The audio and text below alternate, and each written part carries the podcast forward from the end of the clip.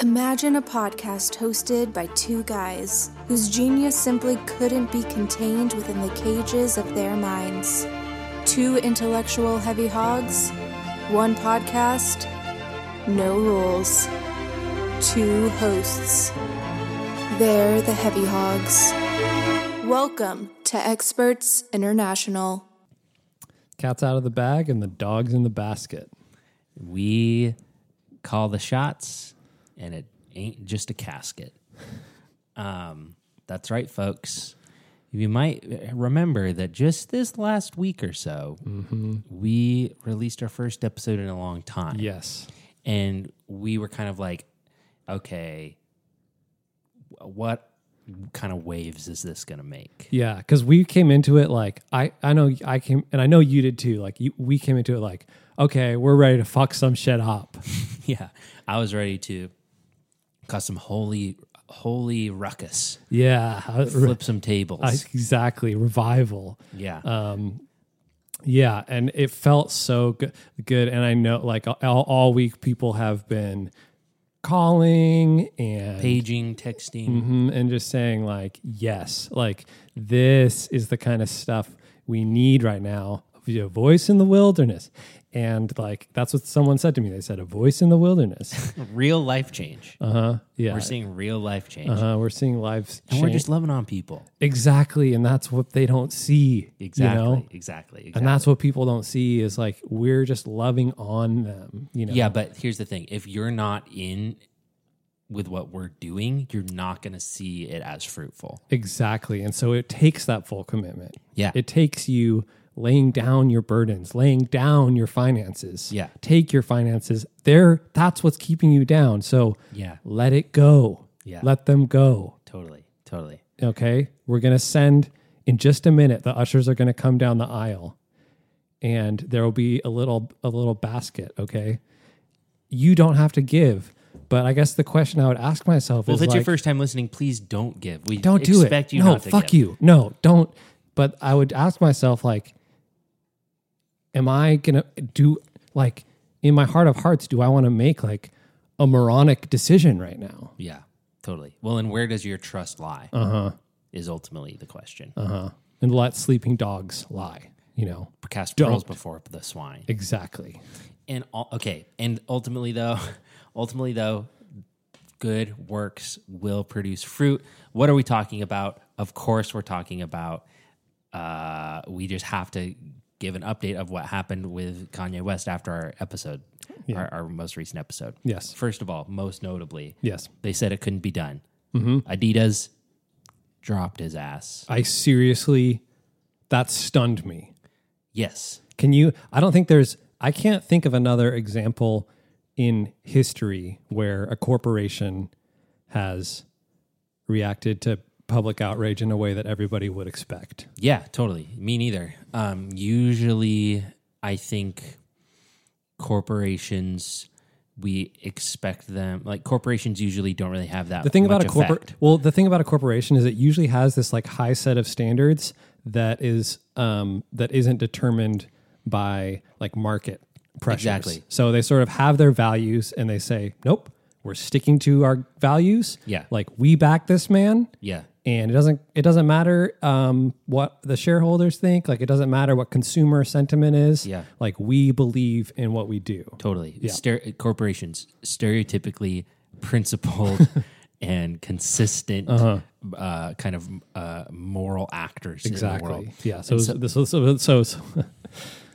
Yeah. The fact that Germans, nonetheless, that they dropped Kanye. Sure, they still owned the designs for the most profitable Yeezy shoes. Yes. But we definitely feel humbled enough to take credit for that happening. Yeah.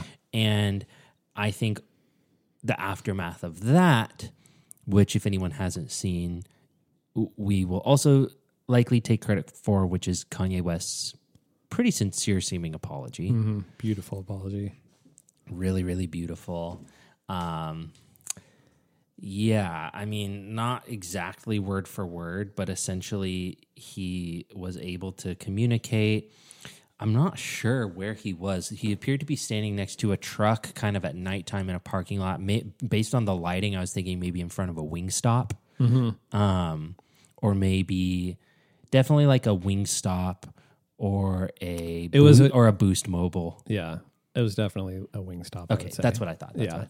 And he's kind of talking to the people, the press, whoever may be that have gathered in the public square. Mm-hmm. And he was like, hey, look, I have realized and apologized for my comments about the black community that I made in the aftermath of George Floyd's death and murder.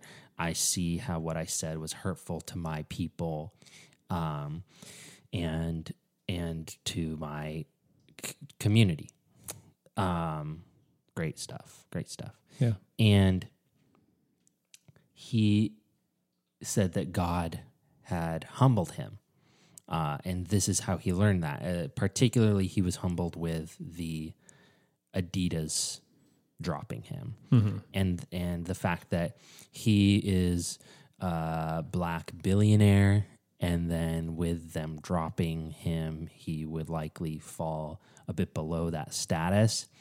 And this is where you get to the real heart of the apology. He said, I've been humbled, and I now know, like George Floyd, what it's like to have a knee pressed on your neck and having my own I can't breathe moment. Mm-hmm. So because of my lack of now still being a billionaire, I kind of understand what he went through and why what I said was hurtful to the community. So yeah, so I think we want to take credit for that. We did that. Yeah. I think that's all we're trying to say here. If you have anyone to thank, it's us. Honestly, you could end the episode here because I think that's the main thing that we want to try to get across in this one. Yeah. Powerful stuff. If people tell you you can't change the world, laugh in their face. Yeah. Kanye, if you hear this, you want to Skype in? Mm-hmm. Yeah. We're happy to talk. Honestly, we do have a pretty busy schedule of over the next few months. But we see if we could. I think we could shoot for kind of picking this back up with him maybe like May, June next year. Yeah, like what if we did like Q3 2024? Yeah, I think that sounds good. Yeah. Okay. I'll jot that down. Cool. Great. Well, I would say maybe other updates. Huge win for kind of like progressive initiatives in the world. A neurodivergent African-American man now owns one of the largest social media companies in the world. That's huge.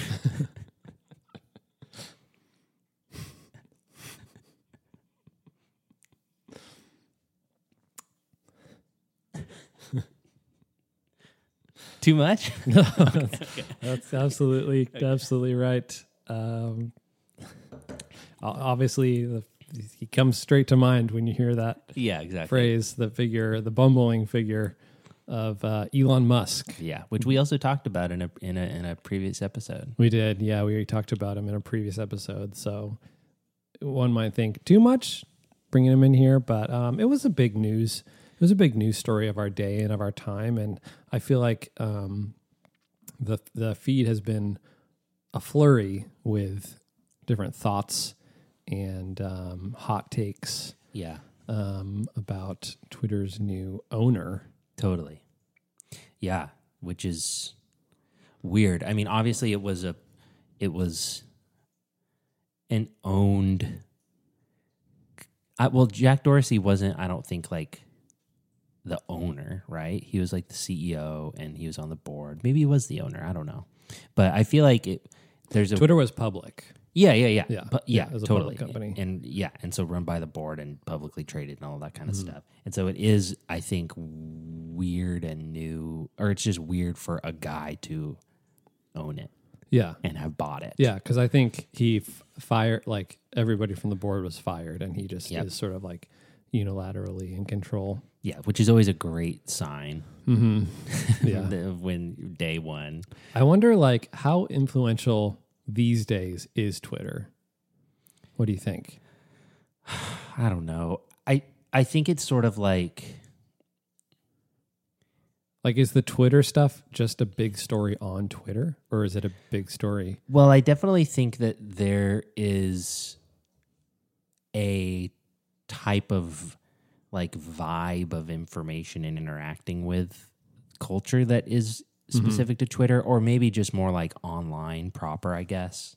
But I think that it is just... I definitely think... It's not mutually exclusive. Like, there's stuff going on in the world that ends up getting big on Twitter, that gets big on Twitter because it's big in the world. Mm. And then there's stuff that is big on Twitter. Yeah. And if you are mostly on Twitter, you think it's something big in the world, but really it's only big on Twitter.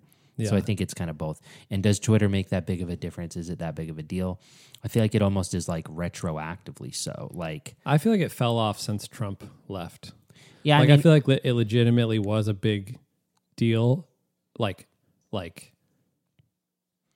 the climaxed in the Trump era. Totally, that was like when, because it was just wild, and that was the president's primary platform and where he said everything crazy. Yeah, and ever since then, to me, like, it's fallen off, and TikTok has grown, and it just doesn't feel like as...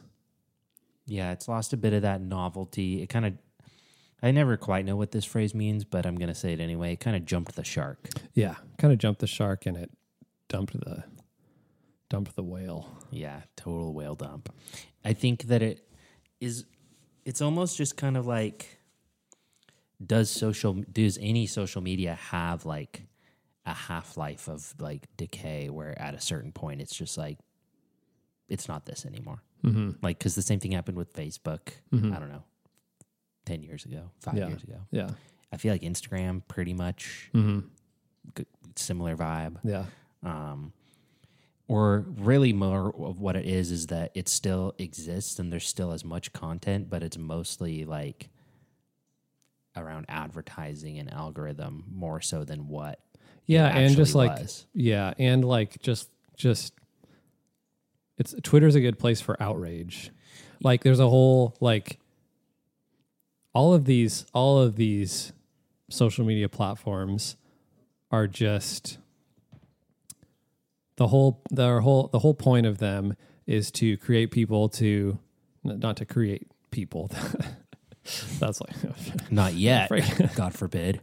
Is to get people to post anything so that there's stuff on there to look at, and then they can sandwich ads in between the stuff you look at. Yeah, like, that's the whole thing. So even Twitter, even Elon Musk buying Twitter, that's generated like a shit ton of Twitter content for Twitter. That can be totally. And like, that's, you know, the Kanye, all the Kanye stuff too. Like, I think maybe Twitter is still a big ish deal. I don't know, but for me, I just get on there, and I'm just like, nothing that anybody says matters. Yeah. And even the stuff that, like, does matter,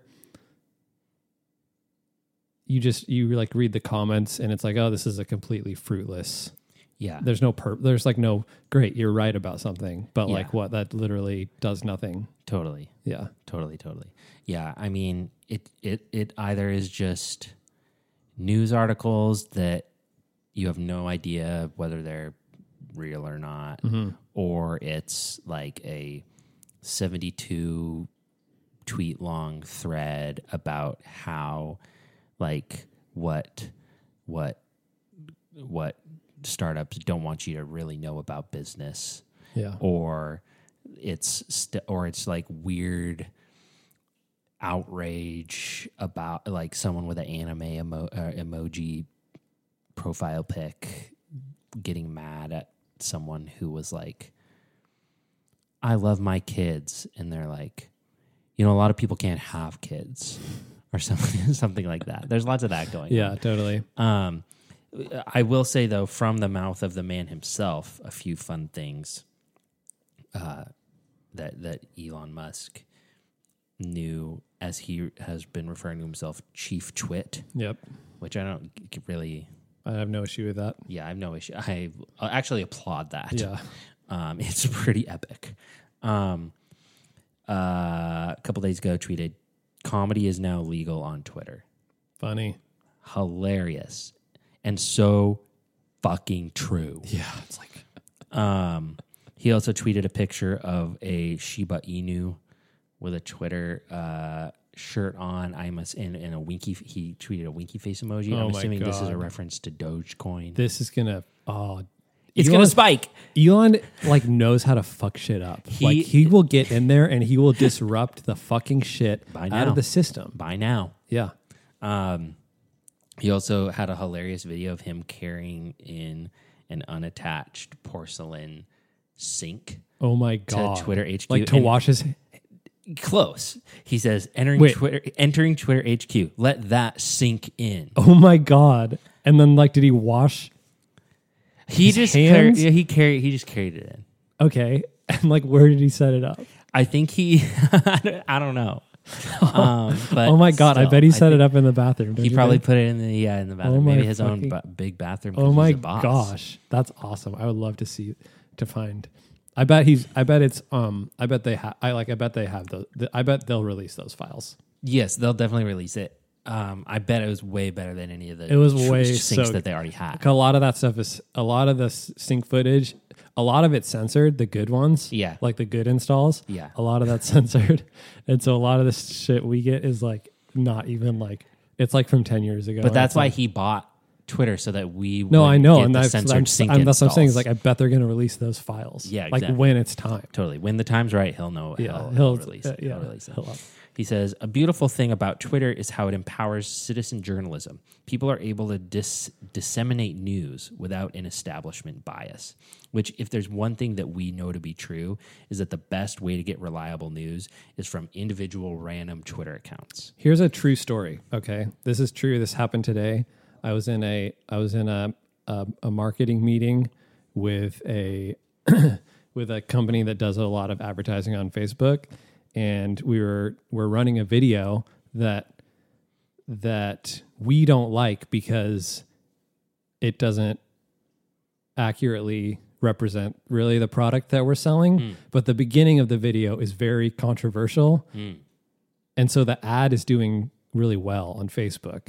And the guy from the marketing company is like, yep, it's pretty much just like whatever gets the most controversy in comments, like even if they're negative, like that's going to be what performs the best on Facebook ads. This is a true story. And this is the plant milk brand that starts out by saying, Jeffrey Epstein did not kill himself, right? That's the ad you're referencing. That's the ad. No, but it's 100% true. And it's really sad, but it's just how all of these, like all of them, it's how all of them work. Yeah. Yeah, totally. Because we have a libidinal attachment to being enraged by something. Well, yeah, we like to be enraged, but I think I guess the incentive structure for posting on these things, especially if you're like trying to make money, but I think in general too, the incentive for posting is to like rile people up, or like that's why Trump did so well on nobody could stop talking about his tweets because they were so inflammatory and terrible. Totally.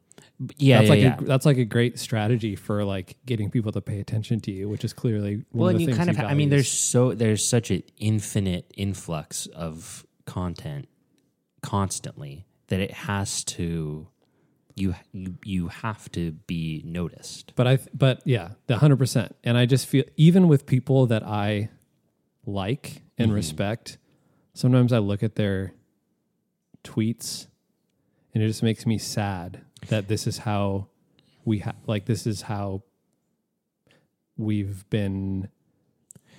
communicate this way in order to succeed on these platforms that are owned by people who want us to communicate in a certain way. Yeah, that's true. So they can make money. I mean, even us, like, maybe not. Hopefully, we have some level of like integrity to what we're doing, but we're not talking about something that no one would ever care about, you know? Like, and when we post stuff, like last week's thing, like a big Tucker Carlson holding a little Kanye West is like an interesting image for that someone might want to look at. And so, but it does seem like they're, but I don't know, because there's like, that's been true for advertising for the last 100 years, is that you want to advertise. No, it's true for something. Advertising, but I'm saying like even just like any normal person on Twitter, just like, saying anything. I'm thinking, I guess specifically, definitely like more true for like public figures. Yeah. And for, but like regardless of what any individual, I'm sure there's some like perfect Twitter poster who posts very reasonable and nuanced things, but that's probably not what's getting retweeted. Like you're probably never seeing that. True. And it sucks because it's like, when it's someone I like, I definitely have an understanding and give the benefit of the doubt of like, well, they have, like, it's their income is that they have this podcast or this like newsletter that they write. Like it's kind of cringe that they have to like frame things in this super clickbaity way, but I get it because the content is good. Like once people actually you start to play the game. But I think I guess like this it's just it's like we're fishes and we're in water. Like that's just what you have to do. Yeah. I mean, yeah. Which is, that's kind of the same thing like that we were just talking about before with like voting is like, how do you avoid the like, well, this is just how it is. Yeah. And so if I want to participate in any capacity, it has to be to a certain extent within the confines of what is going on. So I think there was like, I don't know if it was like a text message between Jack Dorsey and Elon, so, something where... You're in that thread? I'm in that thread, yeah. I don't contribute too much. Sure. I'll just do thumbs up if I like, thumbs down if I don't. Cool. Yeah. And then I do ha-ha on every message I send. Nice. You'll ha-ha your own message right after. Cool. Yeah. Just to get the ball rolling, where Jack Dorsey was pretty much like said that Twitter should be a like public utility. I think that's something that we sort of wanted to talk about in this episode. Yeah, is the fact that so many of our quote unquote public spaces, the way we communicate to each other, are owned by massive like big corporations or now like individual billionaires. And it's a little spooky and it's a little scary. It's a little sad. Yeah. I would say all three of those things, spooky, scary, and sad, the three S's of private business encroachment. Yeah. PBE. Yeah. The three S's of PBE. Yeah, a tech YouTuber, one of the most famous tech YouTubers, MKBHD. Don't know if you've heard of him. Did you just spell Mr. Beast? I did just spell Mr. Beast. I know we talked about him last time. No, MKBHD. He just did a video on the metaverse. Oh, cool! And he sort of buys into what everybody sells him, but. He even he was like, essentially in the video was like, Facebook wants to create the metaverse and be the leader because they want an online virtual world that's like end to end controlled by them. Yeah. Like right now the internet, even though we have all these like proprietary places that we go, sure, Instagram or Facebook or Twitter or whatever, like the platforms, the internet as a whole is like an open standard. Yeah. So you can go to whatever freaky forum you want to that someone set up about whatever your... Yeah. The freakier, the better, in my opinion. Yeah. God. But in a desire for ever continued growth and expansion, Meta would like to create a new internet. Yeah. Where you have to be, from the beginning to the end, in their little world. Yeah. And that's a little spooky, scary. And I think the metaverse and why they're pushing so hard on it is like, that's really the natural next place to go. Like if you're living in the world and the point of everything is to like just grow. Yeah. Then you sort of run out, like Facebook obviously has run out of steam with like Instagram, Facebook. Totally. So they're thinking ahead and being like, okay, how can we like completely own the future? Yeah, totally true.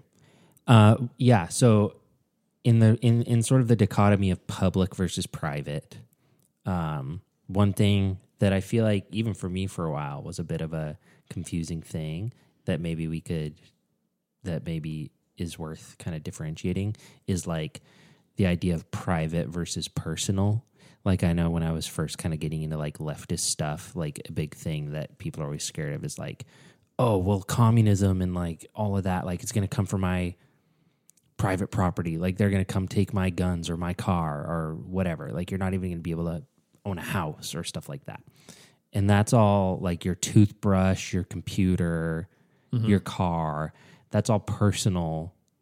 That's personal property. That's like the sphere of your personal life. Mm-hmm. And so when we differentiate private versus public, private usually refers to something that is partaken in from people of the community or could be public, but is being privately owned in an exploitative manner of the public. So like, for example,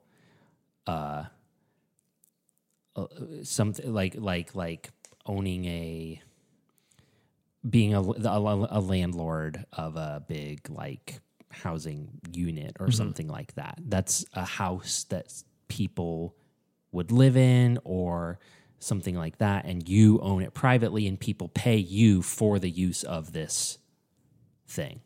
And so a lot of like, so private property could also apply to like, I mean, we're not really talking about this, but like land, like farmland that's privately owned to grow crops that are essential for public consumption. Yeah, or like water, like sources of water. Yeah, exactly. Yeah. People that own a lake privately or something. Yeah, or like springs that.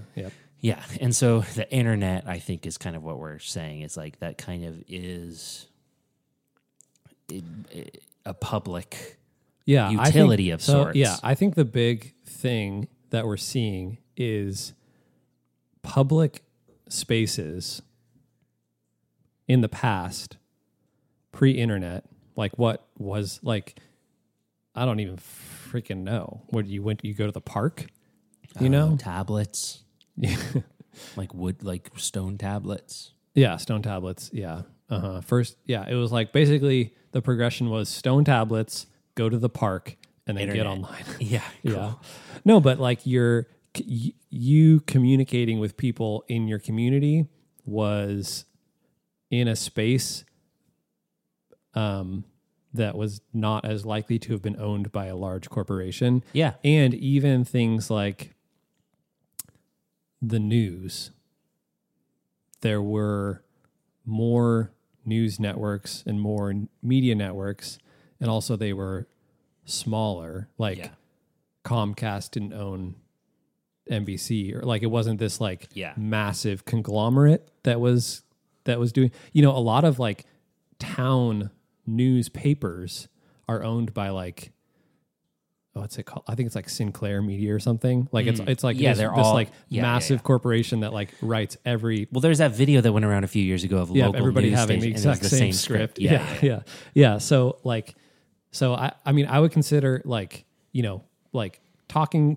public communication, like being able to talk to each other, and like access to information. Like these are things that should ideally be public services. Yeah, like good for the community, human flourishing, like helping us like solve problems, whatever, but are more and more turning into private enterprises. And the purpose of them is not to like help your town figure out what's going on. Yeah, or foster genuine communication. Exactly. Or, well, yeah, any of that. It's just to, like, grow a massive company. Yeah, well, and even, like, literal physical space in your environment, like with the addition of, like, loitering laws and stuff like that. Yeah. Like, there are no longer just, like, neutral, free, public, physical spaces that people can gather. They're private businesses that you have to pay for a good or service. And then even then, you're kind of like, you know, you kind of got to, like, move along in an hour or so. And like with the addition of, like, suburbs and private gated communities as opposed to public housing or apartments that are over shops on popular public streets and public parks and stuff like that. Now you need permits to be able to park in the parking lot for a public park that you can go walk your dog at and run into someone, you know? So I think it's sort of like... It's really like the... I feel like we just keep repeating the same point, but the, like, fundamental thing that capital, I guess, wants to do is just to continue to grow. It's just like driving force is just to get bigger. Yeah. And that's just what it's going to do. And the way to do that is you have to find a way to make money off of more and more of someone's, like, time or life, essentially. Yeah. Like, well, all aspects of reality. There needs to be less and less time in your life where you're not, where you're not giving someone money. So more of your life needs to be filled up with, like, totally streaming services, or like you gotta like pay like a monthly service for your doorbell. Yeah. Or, like, you know, like it is. It's just like it's finding all of these ways to sort of like encroach in on your life and time. Yeah. Because that's the only option. Like. That's the only option to keep making totally more. Do you use Ding Dong, by the way? I do use Ding Dong, yeah. DNG, Ding Dong. And it's the monthly doorbell subscription. Oh, no. I do something called Dong Dong. Oh. DONG. Yeah. That's different. That's more the adult-oriented one. Uh-huh. Okay, yeah. Cool. Hey, respect. Yeah. We're all into our own stuff. Uh-huh. No, I think you're totally right. The encroachment of private ownership upon every aspect of public existence and life. And it's something like, it's not just, I think maybe it, I don't know. It's something like fundamental to the water we swim in as we're our little fishes in the sea of capitalism, where even we want more private space. Like, isn't the point of life is like you make more money and then you're able to move to like a nicer neighborhood where you have like fences and like you don't have to deal with like people you don't want to see. Like you don't have any like riffraff walking down your street. When I worked at a coffee shop that was fairly new in like a very newly developed part of town, a customer, we had a regular that was a homeless person that would come in and was like 80-20 split between 80% like totally like chill, cool. Like they were just a regular and we would give them a small coffee, stuff like that. 20% of the time, having a rough day, kind of a intense presence to have around the shop. Mm-hmm. We'll just say that. And literally a customer to me one time, like audibly and visibly was so disgusted and was like, I literally moved to this neighborhood so I wouldn't have to see people like that. Yeah. And so that's one of those kind of like, you know, mask off moments. Yeah. Never like that guy again. But yeah, I mean, do you think we just don't want to see the like cruelty of our society? No, here's where I'm going with that. Yeah. I mean, yeah, we don't want to acknowledge the cruelty, but I'm not going to say that people are ambivalent. Does that mean good or does that mean ambivalent neutral? Is like neutral. Okay. So, yeah. They're I'm not going to say that people are like heartfelt enough to really like care specifically about how bad things are, but I think that certain bad things like homelessness or things like that rather highlight the unsustainable and brokenness of the whole other overarching thing. Mm-hmm. And that acknowledging and seeing that is way more traumatic, and there's way more at risk than just like being sad that you've encountered a homeless person. Mm-hmm. And so what I'm getting at is that capitalism is by definition, our position obviously is unsustainable because infinite growth and infinite profit and infinite development is impossible given how the world is. Yeah. And so to bring in some, our old boy Lacan, haven't referenced him in a while on here, I feel like. But I feel like so much of current society and capitalist ideology exists in this symbolic realm of everything we've talked about, like wanting more services that we can consume and everything's like that. And that all is getting less and less coherent as the contradictions of capitalism continue to become more and more and more obvious. And so why we need things like the metaverse and these more totalitarian and self-contained private spaces are because what's required to keep suppressing the contradictions of capitalism are fully imaginary, contained, enclosed spaces where we won't encounter moments of the real when we see through the contradictions. Yeah. I mean, yeah, I totally agree with that. I also feel like the metaverse is like a good, like a safe bet on climate change being like terrible and like being like, oh, you want to visit the Amazon? Well, that's gone, but you can put on this headset. Or even just like, oh, like 2035, like we actually can't have planes anymore because... well, yeah, but you can still see your friends that live far away in the metaverse. Exactly. Yeah. It's sort of like this like, well, we know everything's going to be fucked and you're not going to be able to go anywhere or do anything in the future. So we're going to develop the technology now to like give you that escape when that actually becomes the reality. Yeah, totally. But I do think, though, that to quote Todd McGowan, people want public life.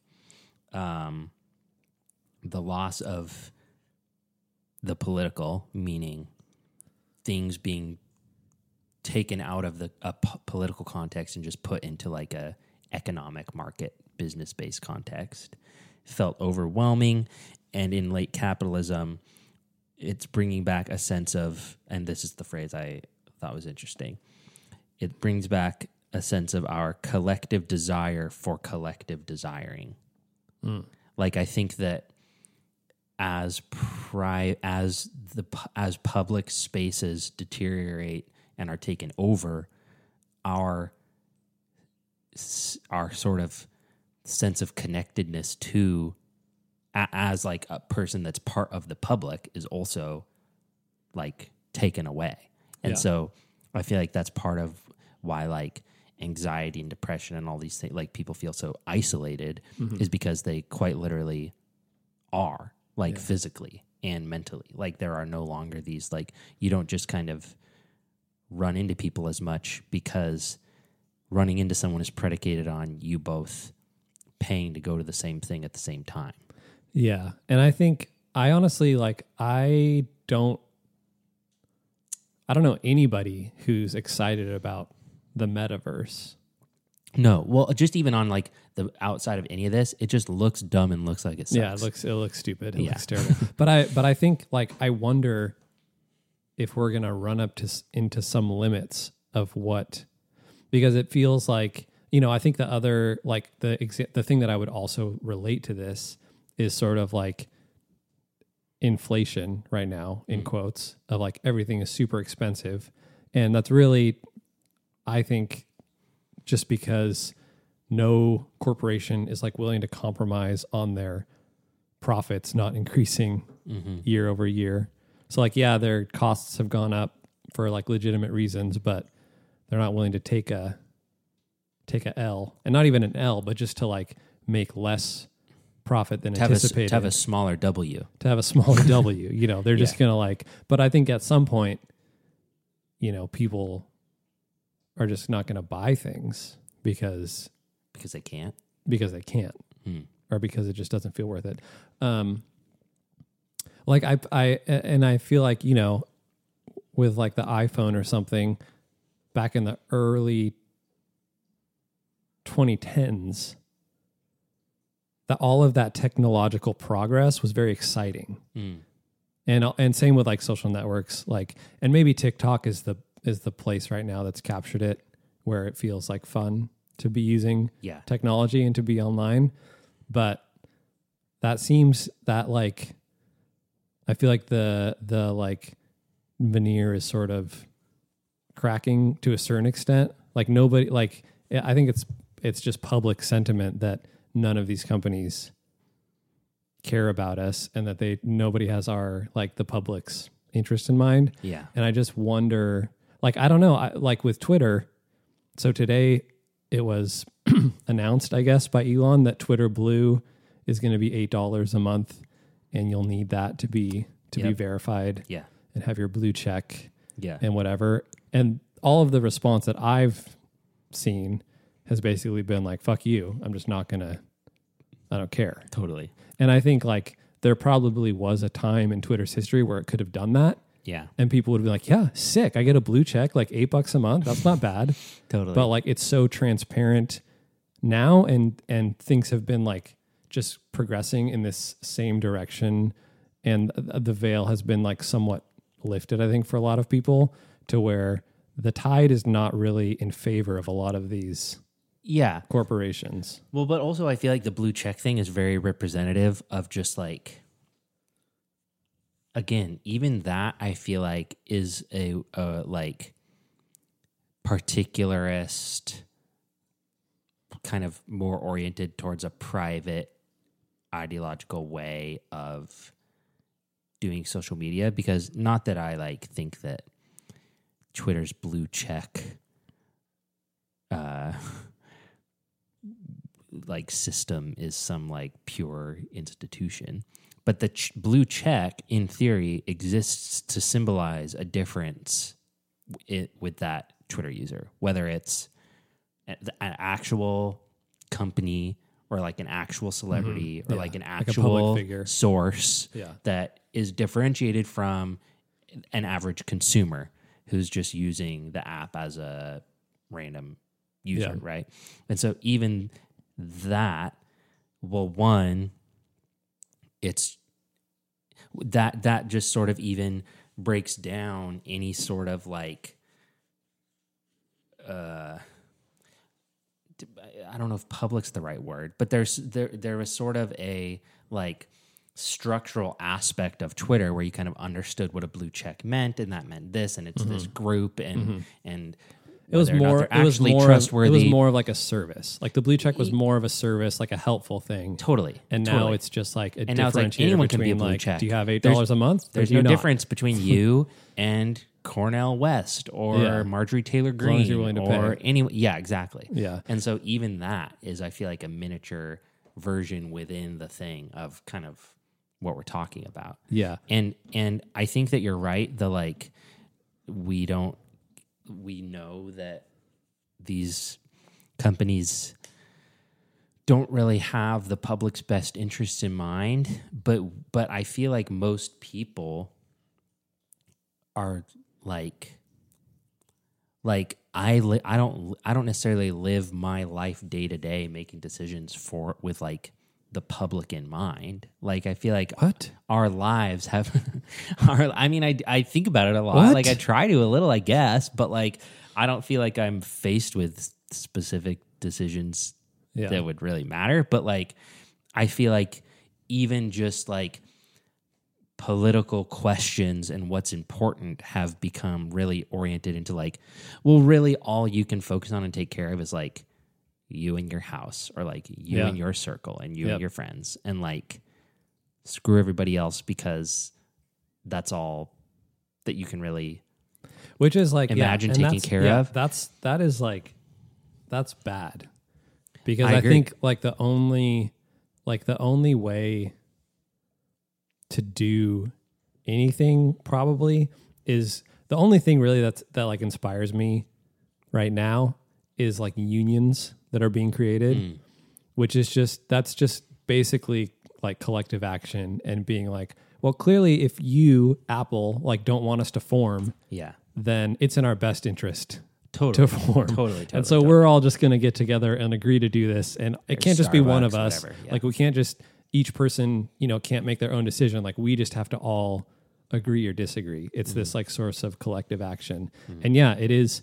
And so when you cause every single person to think about only themselves and not the whole, then that takes away the like small amount of, well, no, I mean, there's like the working class or whatever, the 99% whatever, like has the, the power. Yeah. If it's organized to do what to do to absolutely. I would like, just the other day, I was like, if people just stopped, which this is so obvious, but like if people just stopped, they're like, I'm just not going to post on Instagram for a week. Like nobody could run ads because there'd be nothing to run it against, because we're providing all of the content on the platform. Yeah. And the company just like couldn't exist. Like literally as regular social media users, we could like take any of these companies out of business just by refusing to participate in their services. Yeah, totally. But like anything like that, or even smaller things, like they take collective action. And if we're continually being sort of like funneled towards this way of thinking about things where we just are like, I can't really like do anything about these problems. I need to just like look out for myself. I just need to make sure that I have the blue check. And it's $8 a month, but like, I think it's going to be worth it because like people will know, like, oh, this guy's like a fucking baller. But that's why I think that people need like our education or information around like proper political understanding and more sort of like leftist ideas and dialectical ideas and issues about class and all that stuff is important, because I think people do think action and trying to change things works for certain things, but it's never going to be like, you're never going to turn on the news at 7 and hear about like, I know what you mean. Nothing interesting or meaningful ever enters the public discourse on like a large scale. Totally. But I'm saying that doesn't imply a lack of possibility for public action. Totally. It just means that the wrong things are being placed in front of the public that 100%. Would require action. Yeah. Like a bunch of the Ukraine, like people are so like Ukraine has basically total homogenized support in the United States. Like there's no criticality around it at all. And everyone has the little emoji in their bio. And everyone's totally fine with us, like, supplying them with infinite weapons and sending huge amounts of money, more than the debt relief program, over to Ukraine. Like, no one's even thinking about it. Yeah. And we know that collective action works, not in the way they mean it to, but with stuff like cancel culture. Like, we know how, as a group, to decide this person's not going to be able to ever work again in their life. Yeah, exactly. Yeah. Exactly. So there is... nothing like we're not given meaningful things really to do. Totally. Like, but canceling those things Kanye make us think, but like it's more just like fun entertain. It's like another fun little entertainment thing. Totally. Yeah. Another Todd McGowan quote. Obedience disguises itself as rebellion, radicality, indifference. Convincing subjects that they are radical has become the primary function of ideology. Yeah. And I feel like that's exactly true. Probably, I mean, true for everybody. Definitely true for the right. Yeah, totally. Well, and good, but also and good bleeding left liberals. Yeah, you know. Sure. Yeah. More transparently true for the right. Yes. Like we have Elon to stand up for free speech on Twitter. Totally. Finally, totally. Someone's going to take action. Totally. But you also, and unfortunately, like liberal, like mainstream Democrat examples are even stupider. It's stuff like when they all like wore the like African sashes and kneeled down in protest. Everyone was like, that was groundbreaking. Beautiful. And it's like the only thing that broke were those old people's knees on the ground. Mm-hmm. Let's be honest.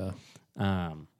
But yeah, I just think that like the wrong options.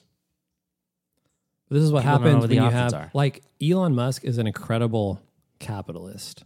Mm-hmm. You know, with Tesla, like one of his selling points is like your car is going to make you money. Like there's going to be autonomous driving software, and as an owner of a Tesla, you will be able to like do like a ride sharing service where you make a profit off your car just running around taking people places. There's that, and then there's like, I'm going to go to space. Mm-hmm. Like we're out of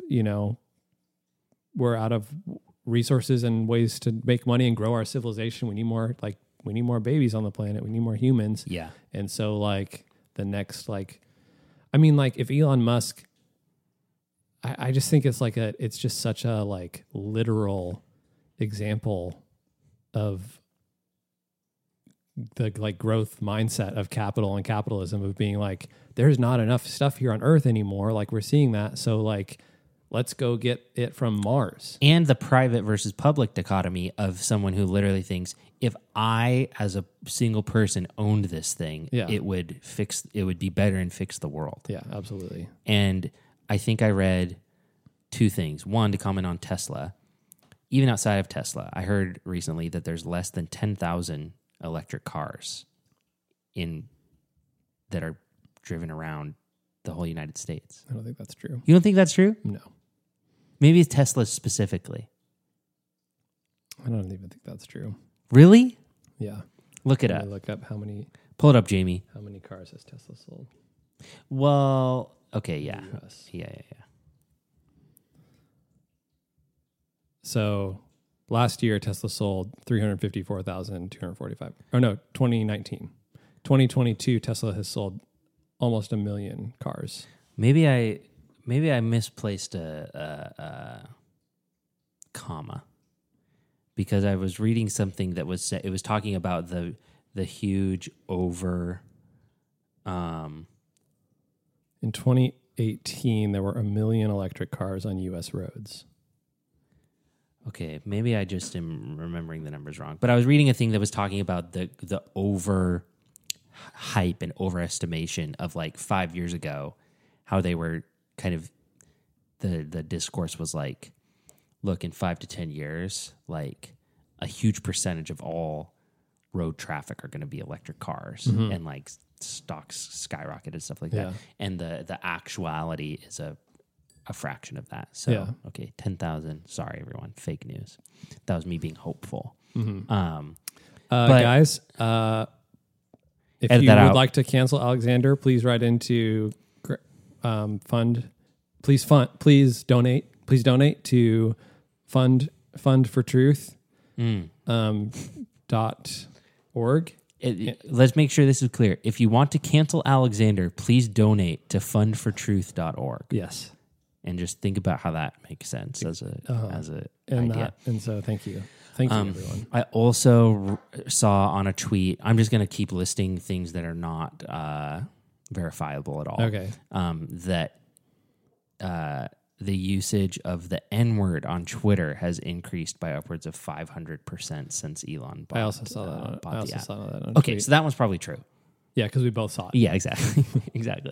But anyway, all that to say, just like, yeah, he's a great epitomizing example of capitalist, and someone that genuinely just has this thought of like, yeah, things would be better if just I was running it. Yeah. I hear this from so many like friends and family that maybe lean more conservative, is like regulation and bureaucracy and all of these things that are associated with like more publicly owned spaces or government programs are the problem with everything that's going on. Yeah, the problem is that, like, we don't get any option. So, like, our option for, like, buying things is Amazon. And the perk we get with Amazon is fast delivery. Yeah. Things are delivered fast. Totally. But we have no alternate, like, imagination of, like, oh, what could it, like, what if there was a competition? Like, what would they do that might be different? Like, would they create a safe working environment for their employees? Totally. Would they, like, invest in technologies that are like different from just trying to figure out how to manipulate you into buying more things? Totally. Well, like, I mean, we like, all of these sort of monopolies have these, like, wild goals that we are just supposed to accept as being, it's like, it is like progress. Yeah. Technically, yeah, but it's just like the dumbest, stupidest progress. Yeah, well, that's why I feel like you and I maybe are both hesitant around, like, progressive or progress as this inherently, like, meaningful and good, like, symbol for being someone on the left, and why that's a good idea is because like, what is it? Progress? What do you mean progress? Like, okay, cool, yeah, progress in the sense that you can get your package in 24 hours. As opposed to the United States Postal Service, which is arguably one of the, like, most impressive inventions of humankind. And it's like, okay, yeah, progress because you get your package in one day. Progress because people have to piss in bottles and are, like, fainting on the job and don't really get paid at all. I mean, I just ordered a bike recently and it was being shipped via FedEx, and the delivery date changed like twice, and I was like, what the fuck? And I was like on Reddit, like, FedEx located, like, it was stuck in, like, some FedEx, like, industrial FedEx location place in Troutdale. It says in transit. Yeah, it was in Troutdale, and I was like, does Troutdale FedEx, do packages get stuck in Troutdale? Like, I was just, like, so freaking out that, like, an extra 72 hours was added on to, like, this purchase that I was able to make on my phone in the course of 24 hours and is somehow able to get to me within a week and a half. Like, so I think that I think Elon owning Twitter, if I'm going to sum it, like, you know, probably the most exciting and positive thing that he's floated is potentially bringing back Vine and Doge, which I'm not going to lie. Like, I liked Vine. Vine, like, was great. There's something, like, fun and silly, like, I'm not. I can neither confirm or deny if I would rejoin Vine if that appeared. We might just be nostalgic for 2013, though. But the other opportunity is, like, what if Twitter was a place for citizens of their respective countries to find out what's going on and organize and, like, make life materially better? Yeah. And I think having, I just, you know, if you have a notoriously excellent capitalist own avenues for public communication and discourse, there's just not a positive, it's just not going to go in a positive direction.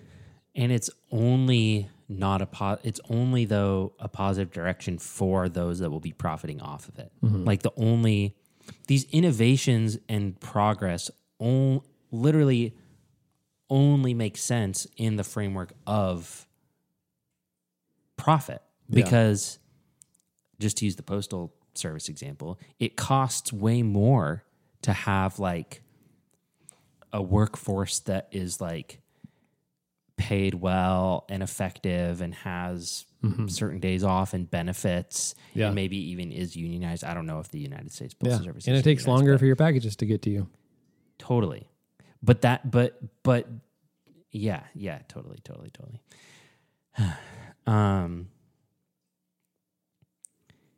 I hope he reactivates Trump's account. Absolutely. That would be maybe another slight silver lining. Mm-hmm. I just miss, like, I really miss waking up in the morning and opening the Twitter app first thing to see what fucked up thing happened while I was gone. Yeah. Like, I miss that. Yeah. Totally. I think that's why I don't like Twitter anymore, because like there's nothing terrible happening on it for the most part. Yeah, totally. I think trending yesterday for me was I don't even remember his name. The youngest Jonas brother who's not really famous. Maybe it's like Frankie. Frankie Jonas and his girlfriend broke the internet by dressing up as Joe Jonas and Taylor Swift. Yeah, for me, I've got Millie Bobby Brown says Enola Holmes too made her afraid of returning to Stranger Things. See, now that's actually interesting. What else do I have? I have that. It's huge. That's one of the biggest stories in our society today. Yeah, that's very huge. Julia Powell, the writer whose decision to spend a year cooking every recipe in Julia Child's Mastering the Art of French Cooking led to popular... This is the longest headline I've ever seen. Julia Powell, the writer whose decision to spend a year cooking every recipe in Julia Child's Master the Art of French Cooking led to a popular food blog, The Julia Julia Project, and a film starring Meryl Streep, has died at 49. Really buried the lead there. Yeah.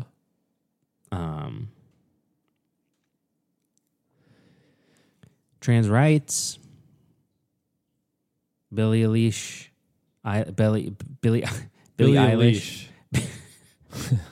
Billie Eilish and BF Jesse Rutherford dressed up as a baby and old man for Halloween, acknowledging their age gap.